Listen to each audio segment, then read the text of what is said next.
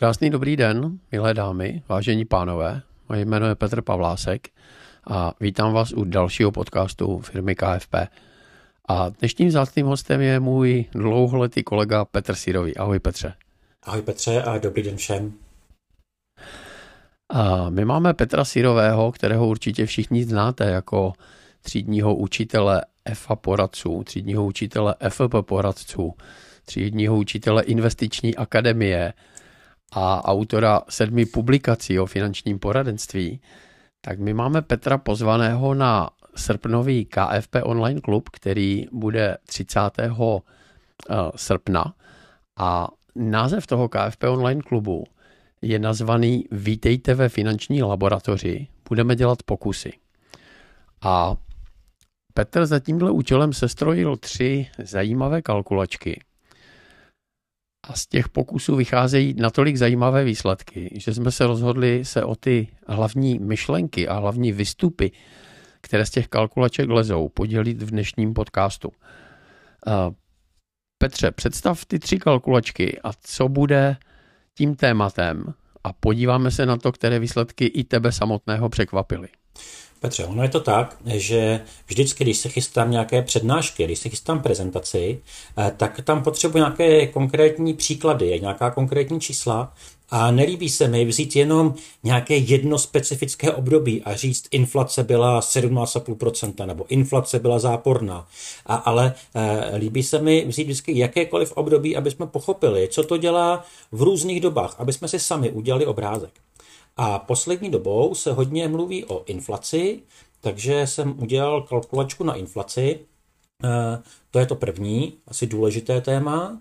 Ano. Další důležité téma, které je taky v současné době takové žhavé a vystupuje do popředí, a to je, jak si můžeme postavit vlastní zajištěný fond. To znamená, jak udělat investici, kde skoro jistě víme, že například na pěti letech neprodělá, nebo dokážeme říct, že pravděpodobnost prodělku je extrémně nízká a můžeme mít něco podobného, co nabízí banky jako zajištěný fond.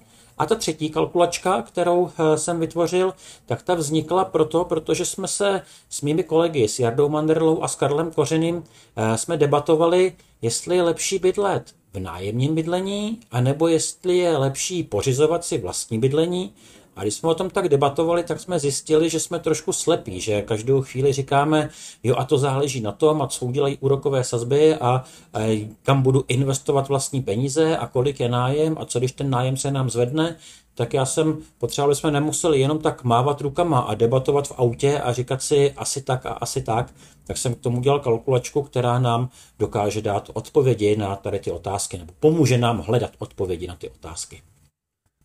No, Petře, já jsem teďka, to určitě víš, vlastně prodal uh, se ženou Janou náš uh, dům a přestěhovali jsme se do nájmu, takže a vlastně teďka nemáme vlastní bydlení, tak uh, mě to tvoje téma číslo dvě taky samozřejmě zajímá. Co vyšlo z kalkulačky nájem versus vlastní bydlení? No, první, co jsme si museli uvědomit, tak je, co vlastně chceme porovnávat a s čím. Takže to asi nejsprávnější porovnání, které nám přišlo, eh, tak bylo, je někdo, kdo má na to, aby si koupil vlastní bydlení, ale přijde mu, že kupovat vlastní bydlení s vysokými úrokovými sazbami dneska možná není ekonomicky důležité, že je lepší pořídit si nájemní bydlení. A to, co jsme Eh, jak jsme uvažovali, tak jsme říkali, tak je levnější půjčit si byt, anebo je levnější půjčit si peníze. A porovnávali jsme tyhle ty dva, dva ukazatele. No a v tom porovnání jsme si řekli, jasně, ale ten, kdo bydlí v tom nájemním bydlení, tak on tam nebude bydlet na dosmrti, on tam nebude bydlet i v důchodu. On jednoho dne si to vlastní bydlení pořídí, tak vlastně v tom nájmu je jenom na chvíli, je tam jenom dočasně. Takže to porovnání říká, co když si koupím teď, ne, ne, odložím koupy, bydlení, pořídím si nájemní, v tom nájemním budu 1, 2, 3, 5 let, jak dlouho mi to přijde zajímavé, a pak si budu kupovat bydlení, bydlení vlastní. A co mě samotného překvapilo, bych se, jsem se s tou kalkulačkou ještě neseznámil do velkého detailu. Mám zatím nástroj, který počítá, můžu dělat pokusy, ale zatím jsem jich neudělal dost, abych si udělal nějaké jasné závěry. Ale první závěr, eh, který jsem objevil, tak je, že je málo podstatné, jestli nájem je 20 tisíc, 25 nebo 30, jestli úroková sazba z hypotéky je 2%, 3 a nebo 5, že ten nejdůležitější parametr, který tam je, tak je, kam se pohnou ceny nemovitostí. To znamená, že ten, eh, kdo jde bydlet do nájmu, eh, tak sází na to, že ceny nemovitostí minimálně nevzrostou. No a kalkulačka nám dokáže říct, co když ceny nemovitostí zůstanou tam, kde jsou. Pro koho to bude výhodnější? Pro nájem anebo pro vlastní? A když tam zadáme určitou sadu parametrů a dáme tam nějaká čísla konkrétně z trhu, tak nám vychází, že kdyby ceny nemovitostí vyrostly možná o 1-2%, tak jsme na tom zhruba tak stejně. Pokud ceny nemovitostí vyrostou o víc, Eh, tak to bude samozřejmě výhodnější pro toho, kdo bude ve vlastním. Pokud ceny nemovitostí eh, porostou o méně než 1-2%, takže třeba zůstanou anebo klesnou, tak takové ty scénáře eh, poklesu ceny nemovitostí, tak ty samozřejmě nahrávají tomu řešení zůstat v nájmu a vlastní bydlení si, si odložit. A kalkulačka je fajn, že nám dokáže najít různé hranice a dokáže, dokážeme si hrát s různými scénáři. Co kdyby nájem vyskočil, protože často se mluví o tom, že ceny nájemného mohou růst. Co kdyby úrokové sazby hypoték nám klesly? Co kdyby platil takový ten scénář, že uh, inflace roste, či nebo se povede růstem úrokových sazeb inflaci zarazit a potom ty úrokové sazby půjdou dolů. Takže můžeme si dát odpověď na různé scénáře, ale samozřejmě kalkulačka nevidí do budoucnosti, neřekne nám, co se stane, jenom nám řekne, když nastane to a to, tak jak moc to je důležité. A pomůže nám eh, říct, jaké parametry máme sledovat a kde nemáme trávit zbytečně energii. To, to, to zní moc zajímavě. Mm, trošku si mě vystrašil tím, že uh, v tom nájmu se vyplatí být pouze v případě, že, ten, že ty ceny nemovitostí vzrostou maximálně o 1-2%. To mě jako opravdu velmi zajímá. Já jsem teda příznivcem těch scénářů, které říkají, že ta ekonomika se teďka dostane eh, do problémů a že nájmy nemovitostí půjdou dolů, ale samozřejmě jako růst o jedno nebo o dvě procenta, kdy ty říkáš, že to je tak plus minus na nule, to je, to je něco, co, co nezní úplně optimisticky pro ty lidi, kteří jsou v nájmu. Petře, tak budu zarazím, tady jsem mluvil jenom o jednom konkrétním příkladu, když jsme tam vzali konkrétní čísla. Ono hrozně záleží na tom, jaká to je nemovitost, jaký tam je nájem. Jestli někdo bydlí v nájmu, který je výrazně nižší než tržní, tak pak samozřejmě to všechno vychází trochu jinak. Mm-hmm. A pak mhm. taky záleží, jestli to vlastní bydlení by si člověk kupoval za rok, tři, pět nebo, nebo za deset. Mm-hmm. A právě kouzlo kalkulačky je v tom, že ti dá odpověď na tvoji, specif- tvoji specifickou situaci. Eh, nedokážu takhle obecně odpovědět, takže číslo 1-2% si vymáš, nemusí platit pro tebe. Co platí pro tebe, tak k tomu máš nástroj. Super, rozhodně se hlásím jako tester kalkulačky, protože to je moje situace, která mě určitě zajímá.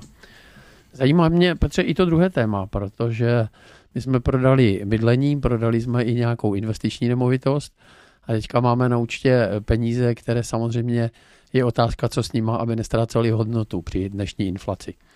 A protože si nejsme úplně jistí, kdy ty peníze budeme potřebovat například na koupi vlastního bydlení, tak je nechceme všechny zainvestovat do dlouhodobých nástrojů, tak i ta myšlenka vlastní postavený zajištěný fond je pro mě zajímavá. Já už jsem tě slyšel na tohle téma povídat, ale možná poradci, kteří se s tady tou myšlenkou setkávají poprvé, tak jestli bys mohl krátce představit, jak vlastně funguje takový zajištěný fond, který si postavíš sám. Eh, my, když jsme hodnotili zajištěné fondy a hodnotili jsme jich mnoho desítek, eh, tak vždycky ty konstrukce nám přišly takové divné. Eh, často to bylo postaveno jenom na několika málo akcích, nebo to bylo postaveno na úzkých sektorech, nebo to bylo s nějakou divnou konstrukcí typu, když jedna ze tří akcí vyroste nebo nevyroste, tak se co si stane. A vždycky jsme si říkali, že by bylo zajímavější postavit e, tu investici na celém akciovém trhu, aby e, jsme nemuseli řešit, jestli jsme vybrali správně farmaci nebo, nebo ropné společnosti.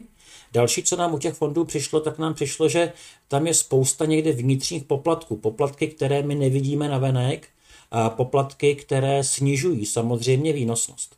Na druhou stranu výhoda těch zajištěných fondů je taková ta prodejní, kdy se klientovi říká, máte šanci na výnos, a jsou tam omezené ztráty, v zásadě nemůžete prodělat. Vždycky slovíčko nemůžete, musíme dát do úvozovek, protože všechno může. Tak jaká je alternativa na finančním trhu? Na finančním trhu je alternativou, že když se budeme bavit třeba o investici na pět let, tak když bych řekl, že vemu 100 tisíc, no tak vemu kus z těch 100 tisíc, třeba 80, a dám je na termínovaný vklad, kde budu znát úrokovou sazbu, takže budu vědět, že z těch 80 tisíc budu mít něco plácnu, třeba 92. A když ten zbytek 20 tisíc dám do akcí, tak když se na těch akcích stane to nejhorší, co se na akcích děje po pěti letech, tak vím, že i v tom nejhorším scénáři, když ty akcie za pět let udělají to nejhorší, co kdy udělali, eh, tak eh, celkově suma sumárum budu na nule. Ty úrokové výnosy mi pokryjou ty akciové, akciové ztráty. No a ta kalkulačka je o tom, aby nám řekla, jak namíchat to portfolio na danou dobu, jestli těch akcí tam má být 80%, 90 nebo 95, a aby nám řekla, když by nastalo to nejhorší, co nastalo někdy v minulosti, tak eh, skončíme s malým ziskem, budeme tam mít ze 100 000 101, nebo akceptujeme nějakou ztrátu, že tam budeme mít minus 2, 3, 4% A ta kalkulačka je o tom, aby jsme dokázali lépe kvantifikovat výnosy a rizika a aby jsme si mohli postavit vlastní zajištěné fondy, které myslím, že mají v mnoha případech lepší logiku a myslím si, že i lepší profil výnosů a, a rizik. To mi přijde určitě zajímavé. Já vím, že zajištěné fondy se vyrojily v letech 2003 v ČSOB a potom postupně ve všech bankách v dobách, kdy vlastně začala první ta velká finanční krize typu dotcom bublina, a klienti byli vyděšení z toho, jak akcie spadly o 40-50%, tak vlastně banky začaly nabízet něco, budete na akciových trzích a nemůžete prodělat. A tenkrát ty zajištěné fondy některé mm, dopadly docela dobře, protože právě byly zajímavé úrokové sazby, což teďka dlouhá léta neplatilo, protože když ty úrokové sazby byly půl procenta, procento nebo dokonce blízko eh, záporných čísel, desetinky procent, tak vlastně nešel koupit rozumný diskontovaný dluhopis, eh, kde by zůstala pořádná část na nákup té akciové složky. Ale ta situace je teďka jiná. Když se podíváme na to, kolik začínají nabízet banky na termínovaných vkladech, tak eh, u těch méně velkých bank, jako je, já nevím, JNT a Airbank a podobně, tak už to jsou 4, 4,5 procenta. A když se podíváme, kolik vynášejí státní dluhopisy, tak už to je nějakých kolem něco kolem 5,5, 6, 6,5% a objevují se i produkty typu koncek, které uh, jsou navázány na reposazbu nebo Edward, které jsou navázány na tržní sazby a poradce tam může dosáhnout dokonce i přes 6%. A to už v nějakém tříletém, čtyřletém, pětiletém zajištěném fondu poskytuje poměrně velký prostor pro nákup té akciové služky, složky. Petře, to mě taky bude zajímat, tahle kalkulačka, protože, jak jsem zmiňoval, jsem v situaci, kdy mám hotovost, nechci ji zainvestovávat celou do akcí a samozřejmě mě trápí, aby ta, ta úložka na tu krátkou dobu aspoň rozumně zachránila nebo ochránila ty peníze proti inflaci, byť se to asi úplně nepodaří. Eh, proti inflaci ne, eh, tady ta kalkulačka dokáže počítat neochránila peníze proti inflaci, ale dokáže počítat ochránila peníze nominálně. A to je ten úhel pohledu, který eh, ty klienti rádi chtějí slyšet, protože proti té nominální hodnotě měří to svoje riziko. A jak se říkal, dnešní doba nahrává tvůrcům zajištěných produktů, ať různých certifikátů anebo fondů. Takže v této době se budou ty produkty vytvářet lépe, a jestli si můžu typnout, tak eh, budou tvůrci tady těch produktů aktivnější v příštím čtvrtletí, pololetí a budeme se s fondy setkávat častěji a častěji. A ještě ta kalkulačka má další zajímavou vlastnost a to je, že nám dokáže říct různé scénáře. Pokud se bude akciovým trhům dařit průměrně, tak jaký budeme mít zisk? Pokud mizerně, to znamená, jaké ty krizové scénáře, pesimistické, tak eh, jaký tam je minimální zisk, respektive jaké neseme riziko. No a potom, co když se akciovým trhům bude dařit nadprůměrně dobře. Eh, takže tak, jak jsme zvyklí na různé scénáře od eh, zajištěných fondů, tak ta kalkulačka říká, jaké jsou scénáře, pokud budeme investovat investice složená termíňák plus akciový index. To, co se mi líbí na tvojí kalkulačce a možnosti sestrojit si vlastní zajištěný fond, je to, že opravdu vevnitř mám to, co, to čemu rozumím. Když se podíváme na konstrukce zajištěných fondů různých bank, tak často to vyžaduje několikanásobné čtení, aby člověk pochopil tu konstrukci a, mm-hmm. a často se tam ukáže nějaký zakopaný pes, že i ty průměrné scénáře vlastně nejsou až tak atraktivní, jak, jak to ty marketingové letáčky bank líčí. Kdežto, když si ten fond se strojím sám, tak vlastně vím, že tam uvnitř nemám žádné kulišárny a, a že když se to bude vyvíjet tak, jak jsem si spočítal, tak, tak tam nemám žádné skryté poplatky a skutečně dostanu to, co jsem si spočítal. Co je ta třetí kalkulačka?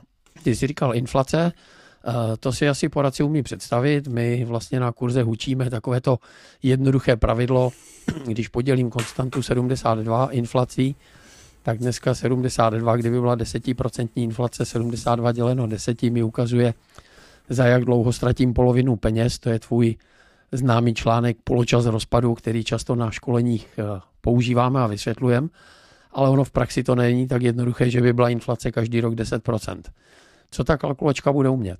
Přesně tak, Petře, protože tady to je finanční matematika. Finanční matematika říká, kdyby bylo, pak by bylo. To znamená, kdyby byla inflace 10%, tak pak by to dopadlo tak a tak. A tady ta kalkulačka se dívá ne, jak by to mohlo být do budoucna, ale jak to bylo do minulosti, aby jsme dokázali dát nějaké konkrétní příklady, nebo aby jsme dokázali dát konkrétní odpovědi. Tady ta kalkulačka počítá mimo jiné, jaká byla inflace mezi dvěma zadanými daty. Takže se setkáte třeba s klientem, který koupil byt eh, před sedmi lety a považuje to za úplně famózní investici, která byla nejlepší na světě a vy si zadáte do kalkulačky, kolik je jenom jako inflační navýšení. Nebo eh, si můžete porovnat růst vaší mzdy a nebo klientově mzdy vůči inflaci. Prostě vemete dvě data a zjistíte, inflace mezi těmito dvěma daty byla tolik a tolik. Potom umí taky počítat, eh, kolik bych musel mít na účtu dneska, abych pokryl inflaci při pravidelných investicích. Velmi často se debatuje, jestli penzijní připojištění, penzijní produkty mají vůbec nějaký smysl, eh, když klient 15 eh, let pravidelně investuje pětistovku a teď se tam počítá, kolik bych měl mít dneska, abych pokryl inflaci. A to v žádném novinovém článku nenajdeme, protože co akorát novinový článek umí, tak je vzít inflaci mezi dvěma daty, ale řešit inflaci jako pravidelnou investici, kdy počítám hodnotu inflace každý měsíc, to mě na trhu chybělo, takováhle kalkulačka, tak jsem si ji vytvořil. Takže dokážeme dát odpověď, kdybyste klienty dával pětistovku každý měsíc, kolik byste musel mít dneska naspořeno, abyste tu inflaci, inflaci pokryli. No a potom tam jsou samozřejmě ty poločasy rozpadu peněz, aby se dalo říct, tak a k dnešnímu datu mají peníze poloviční hodnotu vůči roku 2015, 2012, 2010 a nejenom poloviční, ale eh, třeba eh, peníze za posledních pět let ztratili 10, 20, 30% hodnoty. Kalkulačka vám pomůže najít tohleto číslo, které zejména v dnešních dobách se hledá hrozně blbě, protože myslím si, že někdo z nás by se nedokázal typnout, jaká byla průměrná inflace za posledních pět let. Před třemi lety, čtyřmi lety byla kolem 0 nebo 1%, teď 17, no a něco mezi tím a budeme blíž k těm, těm dvěma procentům, takže tam nedokážeme říct, kalkulačka nám to vyřeší. Petře, to zní jako skvělý obchodní nástroj, který vlastně poradcům umožní uh, připravit si argumenty na klienty a to připravit si ty argumenty v různých variantách, nasimulovat si, vyzkoušet si různé scénáře, co platí nejlépe pro danou uh, situaci konkrétního klienta. A tohle všechno si ten poradce může připravit ještě před schůzkou.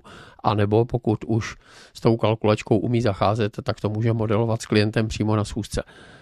Dostanou eh, poradci kalkulačky od tebe k dispozici? Ano, určitě, Petře. Eh, ti poradci, kteří budou na webináři, eh, tak dostanou kalkulačky k dispozici. Budou to kalkulačky, které nebudou naprogramované na webu. Budou to kalkulačky, které budou, které budou v Excelu, ale budou plně funkční.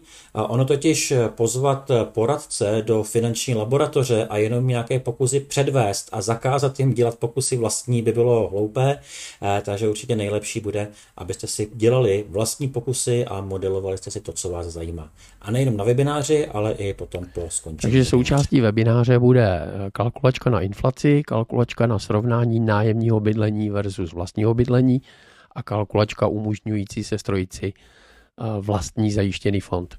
Petře, já se na ten webinář moc těším, protože 38. v 9 hodin, kdy ten webinář bude, já budu v Chorvatsku s výhledem na moře, pár metrů od moře, takže si k tomu webináři natrhám čerstvé fíky a moc rád si poslechnu tvoje e, zajímavé pokusy. Těším se na to a díky za dnešní zajímavé povídání. Ahoj.